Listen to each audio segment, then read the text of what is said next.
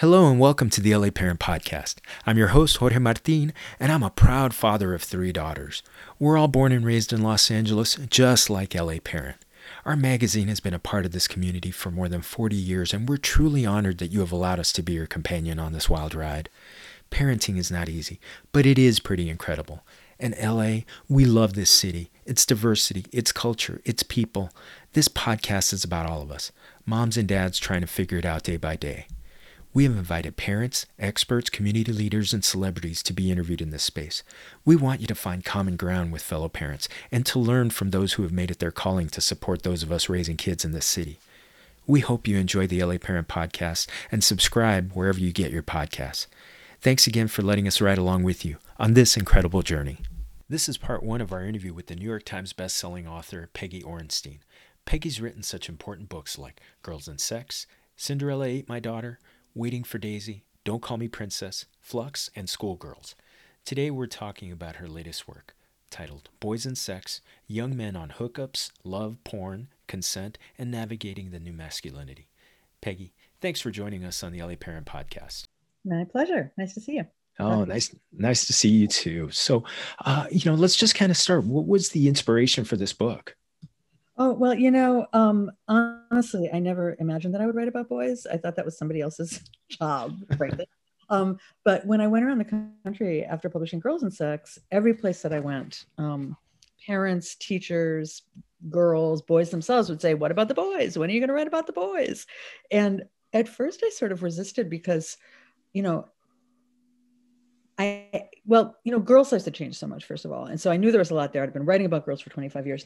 With boys, I didn't feel like they had changed as much. And also, I wasn't sure that boys would talk. So I was worried I'd have entire transcripts that basically consisted of nope. Uh huh. You know? Um, and so I was worried, but I also realized the more I thought about it that that nobody was talking to boys and nobody was really listening to boys on these issues. So I started doing um, a few preliminary interviews to see just how it would go. And right as I started was when the Me Too allegations began. And so suddenly everybody was talking about sexual misconduct, you know, in all sectors of society among men, young and old. And um, I thought that in addition to creating this opportunity where we were talking about sexual violence and sexual harm, um, we had a new and unique opportunity to talk to young men about what they were thinking and feeling and experiencing and what um, more um, positive and healthy sexual behavior might be. So I, I began talking to boys, um, 15, about, no, they were about 16 to 22, talked to over 100 boys who were um, uh, all uh, like the girls, they were in high school, either college bound high schoolers or in college, but they were from all over the country, different ethnicities, different gender identities, different sexual orientations. Um, and I think the thing that was really most striking to me in many ways was was how much they really wanted to talk and how what insightful narrators they were about their experience. Um, and I, I and and i think that their eagerness was in part because nobody ever really does ask them. And it really gave them an opportunity that they don't ordinarily have to really think and reflect on um, their ideas about masculinity, their ideas about sexuality, and um, their um, kind of concerns and questions about their own behavior. That's incredible. So, I mean, you meant, yeah, you just mentioned, you know, you were pleasantly surprised by by how open and honest these young men were. Um, did, did you almost feel like you had to uh, change gears or you know approach the the book uh, with more eyes wide open uh, this this book project with more eyes wide open to what these young and ears that to what these young men were going to be saying about what they wanted? It's a really interesting question. I mean i think there were i mean with both books probably boys and sex and girls and sex there were places where my own biases were were challenged. But sometimes with the boys and sex book i felt like um, i had to hear things more before they made sense to me um, especially around i mean i think one of the things that one of the things i was concerned about was going in was you know i'm i'm a woman and i look like their mom you know i'm about the same age as most of their mothers um, and what would that be like but i realized that you know when guys do confide when they do drop the wall, they tend to do it with a woman more readily. And so, and and and you know, I mean, if you read the book, you see they're they're pretty blunt also about sexual stuff. It's not like they're hiding anything, I don't think. But I felt after a while that for anything that maybe they didn't tell me, there was something that they were telling me um, because I was a woman. And so that was really interesting, and especially around emotional suppression and things like, I mean, this is you know sort of a, I don't know, things like when when they would talk about crying, you know, to me, um, they, you know, they would say something like, and, you know, and, and I cried about it. And I'd go, okay. you know, like uh, I, would cry about that too. Um, and, and it was hard for me to recognize, it took me a while to recognize like what a huge thing it was for them to be telling me that they cry, like they were really being vulnerable in that moment. And to me, it was just kind of a normal thing because I'm a woman and like, yeah, okay, I would cry about that, you know? Um, so there were sort of things like that, or, or um, on a kind of more, maybe um, I don't know, they're talking about both um, committing sexual misconduct, that you know, mm-hmm. those conversations, um, and how reliable they were as narrators in those conversations was tricky. Um, and then also the other really unexpected piece was their own accounts of um, feeling sexually harmed and, and unwanted sex. That was another place that I had to hear many times before um, I started going, oh, that, oh. And, and one of my boys, I had interns, I had boys who were interns for me, um, high school and college boys. And one of them said, you need to talk to my friend who had this experience. You're missing this piece. Um, and so that helped me with that one.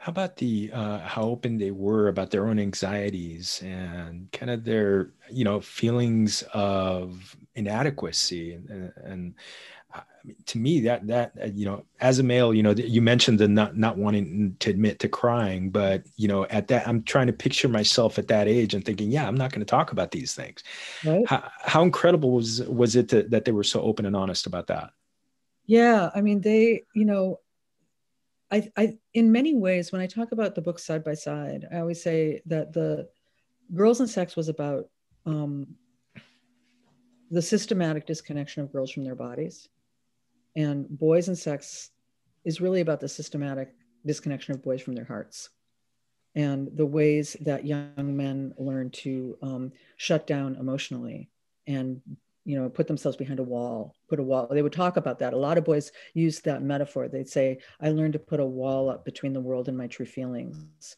And they would sort of say that that happened they believed in middle school but there's actually compelling research that shows it happens in kindergarten.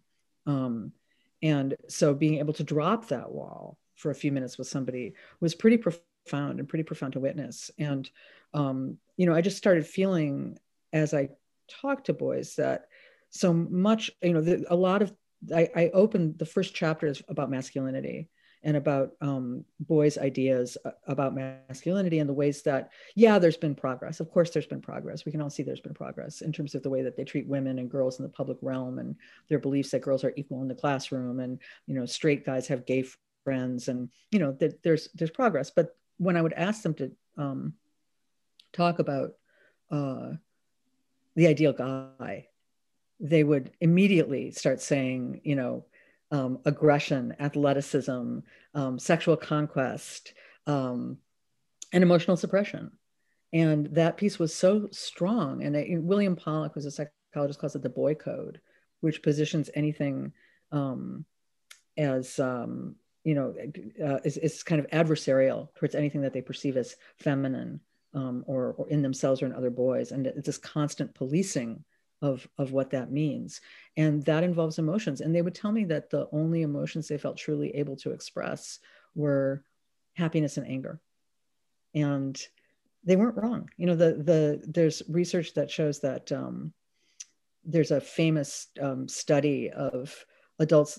They show adults a video of uh, infants being startled by a jack in the box, and if they're told beforehand that the um, infant in the video is male, the adults are much more likely to say that the emotion being expressed is um, anger as opposed to fear or surprise or you know whatever else you might feel if you were startled and similarly with um, mothers of infants talk with a much broader emotional range to their baby daughters than their baby sons. And with boys, again, the emotion they focus on most is anger. And so boys learn that that whole bucket of emotions that involves, you know, sadness, frustration, betrayal, um, grief, whatever it is, it all gets funneled into anger.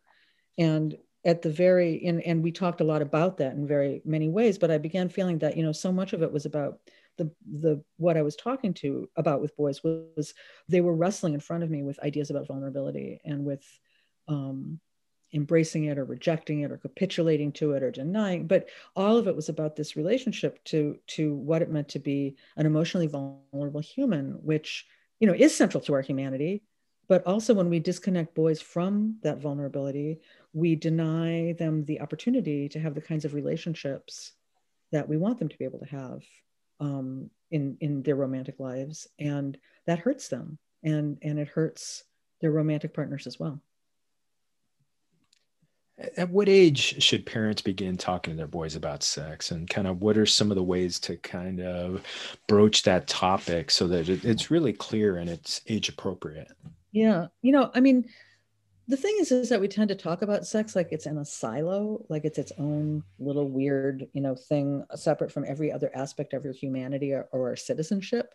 Um, and that's really not true. So when we're talking you know there's so many things that feed into those lessons whether it's that you're naming body parts you know from a young age whether it's that you're um, naming you know in in the what i was just saying one of the things that's really important in terms of this emotional suppression piece is to be talking with boys, um, to be with little boys, to name their emotions is is a huge. You know, you wouldn't think that that's like that's about talking about sex, right? But it is because it's going to influence their relationships and their ability to navigate them emotionally and treat their partners with humanity. Um, so if you're saying, you know, wow, it seems like you're really sad, or oh that seems really frustrating or you know i could give them the vocabulary over and over and over that broadens their emotional their ideas about what emotions can be is super important for little boys. Um, lessons in consent are really easy when kids are little you know right? You're on the playground um, you don't hug somebody without permission. They don't hug you without permission. Uh, if aunt nancy wants to plant a big wet kiss on your four-year-old and your four-year-old doesn't want aunt nancy to plant a big wet kiss on him you know suck it up great aunt nancy you know? You gotta that's a lesson in autonomy and agency. Um, so all of that and then the other thing i think with boys too you know aside from obvious you know mechanics and all that kind of stuff is um, how do we assure that they continue to see and this is you know the book is not exclusively about straight boys or cis boys but obviously they they're a big issue. How do we assure that they continue to see girls as human?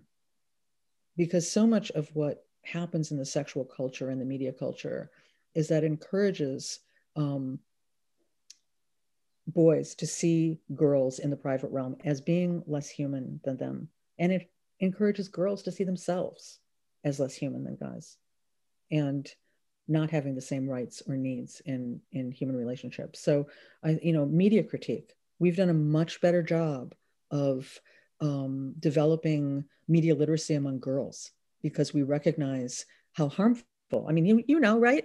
The, the media messages are clearly harmful to girls. Everybody knows that. Um, but boys are growing up in the same stew, and we're not giving them the critique that they need to make sure that they can navigate those messages and come out seeing um, their partners as uh, as human and seeing sex itself as a humanizing experience and a connected experience. So that's where you start. Wow. Yeah. Not that um, that's a little thing. I, I really, you know, we, we we always talk about like the talk, right? Mm-hmm. Um, I mean, if you think about table manners, right? Like if you sat your child down and said, okay, here's your knife, here's your fork, put your napkin in your lap, don't chew with your mouth open, say please and thank you, and may I please be excused.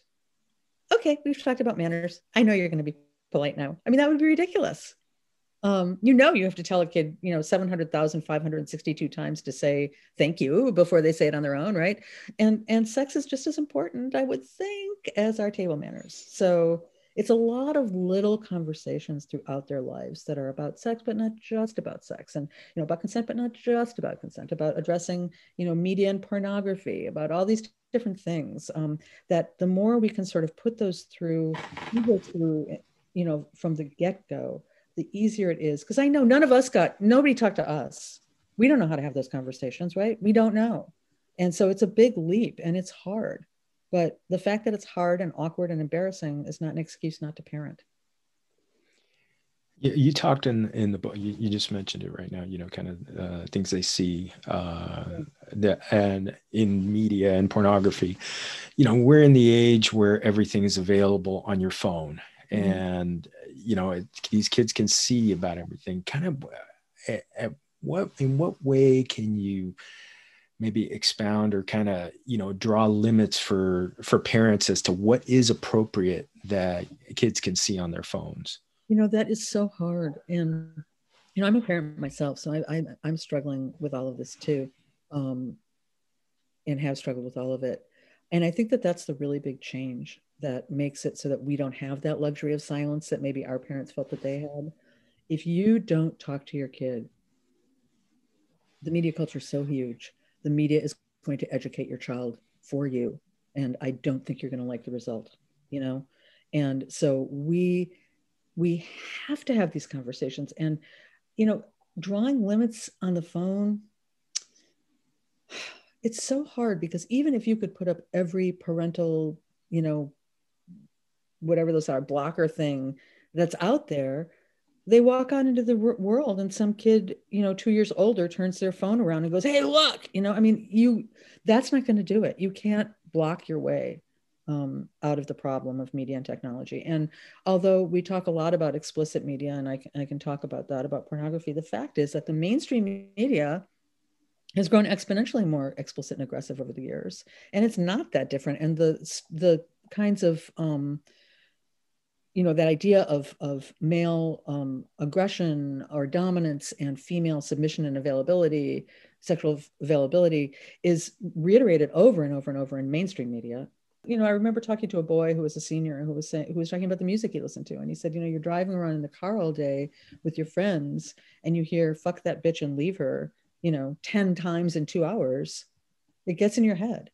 Um, and it's hard not to get that have that mindset to a degree and so, you know, we can talk about um, pornography, and that's a really important conversation to have. But the messages that they're getting on Netflix, on TikTok, on YouTube, on Instagram, on whatever they're on, um, are are very similar in dynamic, if not, all you know, if if marginally less explicit. And that's one of those things. Uh, you mentioned a little bit about it. Some of the conversations in the book, you mentioned about the conversations that you had with parents who were asking, like, you know, is, is there some type of I, one thing that struck me is, is there some type of tutorial or some some type of tutorial video that is appropriate? I mean, we all i'm i'm father of three daughters so i know that there are things available to them that there were that i didn't have you know 40 years ago when i was their age so when it comes to these kind of these kind of things how should parents approach talking to their kids when we know that the, that these explicit images and themes are available when and and that are really unrealistic? I think you you even mentioned it mentioned it like that and you know almost unattainable. Well okay so one cheat sheet i can give you is that on my website which is my name peggyorenstein.com um, i have a um, resources button and on that page, there are about a million, well, maybe not. There's a lot of, of, um, of resources for any particular topic and, and kind of broken down by age. So, you know, obviously having a conversation with a five-year-old is not the same as having a conversation with a 15-year-old. And um, you may have a different set of conversations with your child if they're transgender or if they're gay or if they're girls or if they're boys or, you know, however it goes. So I sort of wanted to give people, I couldn't give you an exact script, but I could give you some resources from which you could um, put your script together. Um, but I think that one um, one guiding principle for me, I, I learned a lot from um, looking at the experience of other countries, and particularly the Dutch, um, which I, I sort of I had um, a recent piece in the New York Times that I wrote, and I, I point to the Dutch and I say, I know you're all sick of hearing that about the everybody's sick of hearing about the Dutch, but they do it right. Um, but there was this um, uh, particularly there's a study that compared 400 uh, Dutch college, it was girls, um, Dutch college girls to American girls, and they were demographically similar. And they found just across the board, um, the outcomes were head and shoulders above ours in terms of um, their early sexual experiences, in terms of, you know, um, uh, preparation, in terms of enjoying themselves, in terms of knowing their partners well, in terms of reduction of um, disease and pregnancy, in terms of lower rates of abortion, in terms of, um, you know, being able to talk to their partners, uh, not having regret. I mean, whatever it was, they were just way better. And when they talked to the girls more in depth, they said that the girls said that their uh, doctors, teachers, and parents Talk to them early and often um, about sex, um, pleasure, and the importance of mutual trust. And when I looked at that research, it really and hit me between the eyes because they said, you know, that Americans weren't less. Um, it wasn't more that, that, that it was less awkward for the Dutch, but that Americans put all we tend to frame all those conversations in terms of risk and danger, and the Dutch frame them in terms of responsibility and joy. And as a parent myself, that was a paradigm. I mean, I just kind of went, oh, yeah, I would have talked about birth control, contraception, I mean, um, birth control, disease protection, and consent, and thought I did a great job. But that is a really risk danger perspective.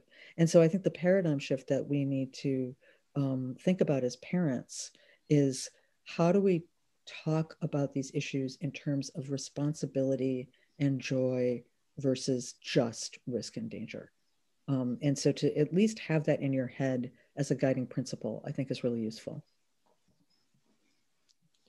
So when it comes to talk to talking to boys about their bodies and about sex, there's always been that thought that uh, it should be the dad's job. I think yeah. a lot of for a long, long time. But really, should moms and dads approach it the same way to kind of try to decrease the the gender stereotypes? Well, yes, and I mean, you're what you're saying, kind of, but actually, a lot of boys say it's really their moms that talks to them with any depth, and that their dads. I mean, the girls. If I, you know, I always said, "What did you learn from your parents? What did you learn from your mom? What did you learn from your dad?" And they would just laugh when I said, What did you learn from your dad? I mean, they would just, it was like I just, you know, cracked the funniest. They're like, My dad, we don't talk. I mean, maybe one girl said, Yeah, I have really interesting talks with my dad about that. Nobody said that. Um, the boys um, were more, if they, they, they too talked more to their mothers, really. And the fathers would say, basically, don't get a girl pregnant, don't get a disease, and now can, you know, more recently respect women and one of the boys said to me, you know, but what does that mean? Like, that's like telling your son, don't run over any little old ladies and giving them the car keys. You know, I, yeah, you don't think you're going to run over a little old lady, but you still don't know how to drive.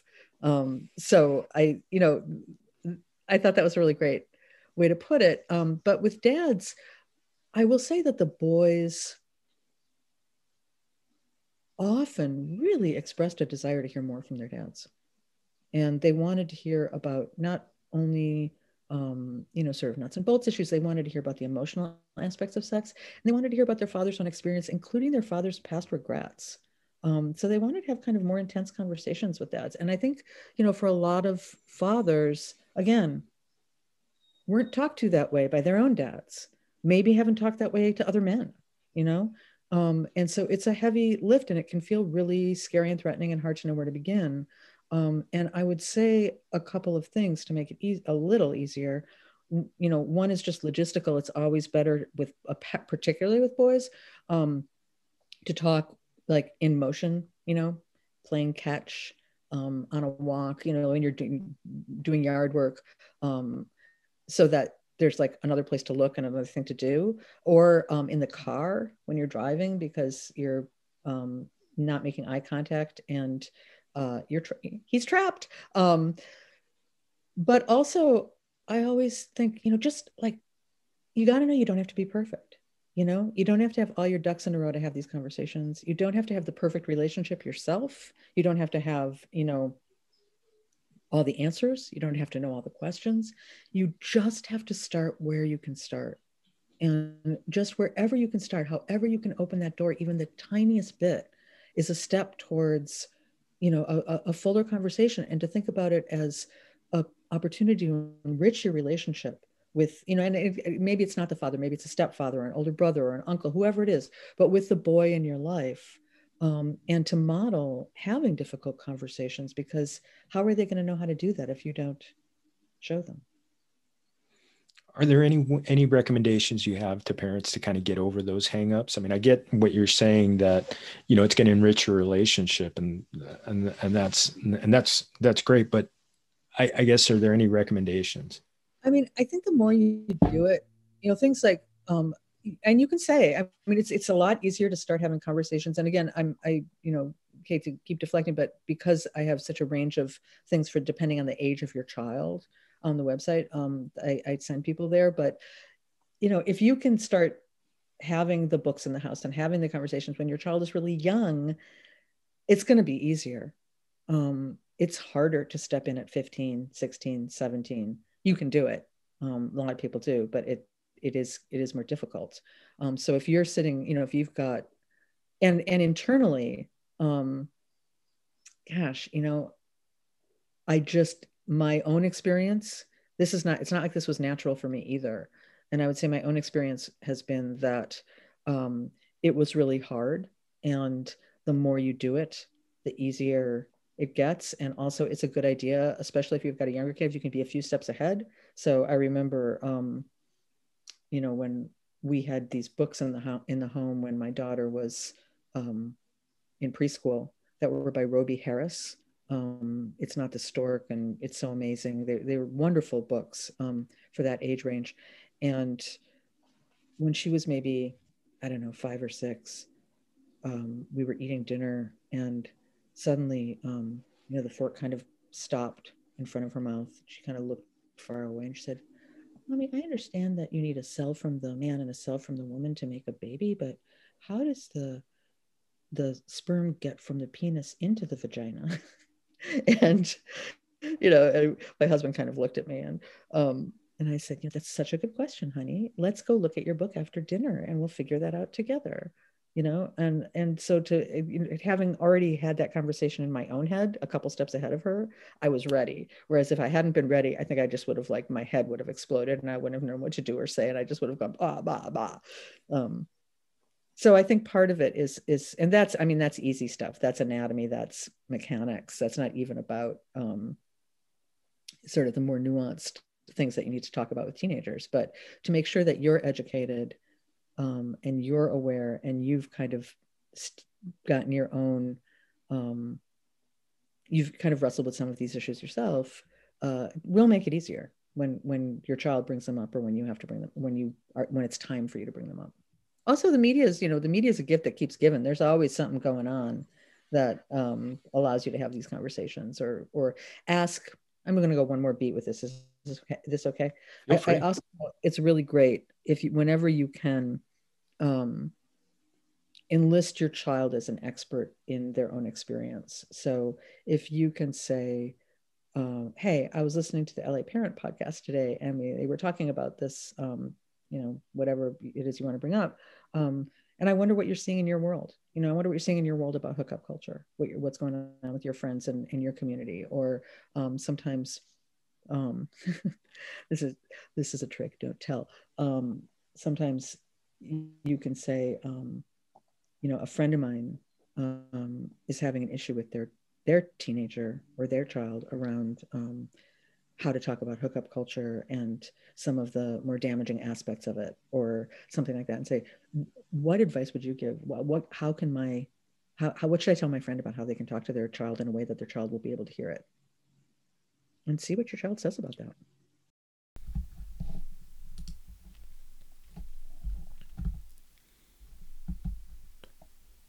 That's it for part one of our interview with Peggy Orenstein, and thanks to you for listening. Please make sure to subscribe to the LA Parent Podcast on whatever platforms you get your podcasts. We have some amazing guests coming up, and check out our website, laparent.com, for fun and educational events, both virtual and in person, safe travel tips, parenting and educational resources, and so much more. We update with new articles every day, and make sure to follow us on Facebook by liking our LA Parent page, and you can find us on Twitter and Instagram at LA Parent Mag. You can find me at Jorge Martin17 on Twitter. Again, thank you for joining us. Have a great day. Remember to enjoy your family and take some time for yourself. We need that as parents. We'll talk with you next time.